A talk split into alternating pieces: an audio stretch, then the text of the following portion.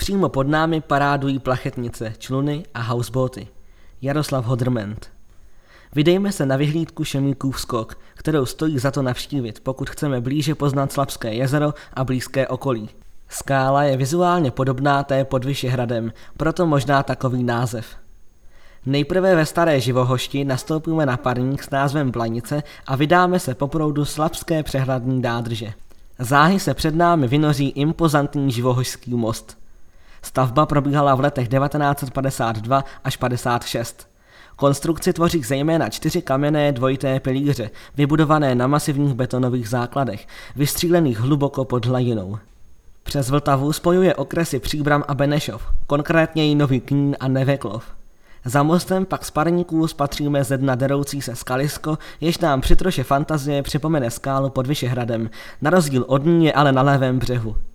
Možná právě vizuální podobnost vedla neznámého poutníka, patrně znalce starých pověstí českých, k tomu, aby tohle nepřehlédnutelné rozhledové místo nazval Šemíkův skok.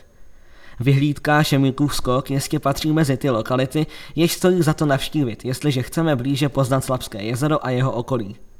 Je trochu zacloněná starými pokroucenými listnáči, takže si musíme chvilku hledat místo, ze kterého je dobře vidět. Přímo pod námi parádují plachetnice, motorové čluny či různé typy houseboatů. Hlasy výletníků, ruch plavidel, vše je tu velmi dobře slyšet, i když jsme asi 60 výškových metrů nad hladinou. Z Šemíkova skoku můžeme pozorovat také osobní výletní lodě, které v rámci lodní dopravy Slapy třikrát denně přepravují turisty od přehrady na Novou Živohošť a zpět, včetně obsluhy dalších osmi zastávek po trase. Z nadhledu vidíme zátočiny jezera a živohořský most, někdy zahalený v mlhách stoupajících z vodní hladiny. Za ním v dálce, v meandru kolem poloostrova, vystupuje živohošťská rekreační oblast.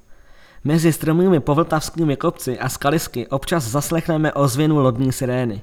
Na Šemíkův skok se můžeme vydat například od Živohošťského mostu. Výhodou je, že pod ním na pravém břehu je přístaviště zmíněné osobní lodní dopravy. Po modré jej přejdeme na příbramskou stranu, na rozcestí se dáme vpravo na červenou, na dalším rozcestí nad osadou Křeničná pak pokračujeme po zelené. Lesem zvaným Pohodnice pak už jen mírně klesáme k vyhlídce. Od mostu urazíme jen asi 2,5 kilometru.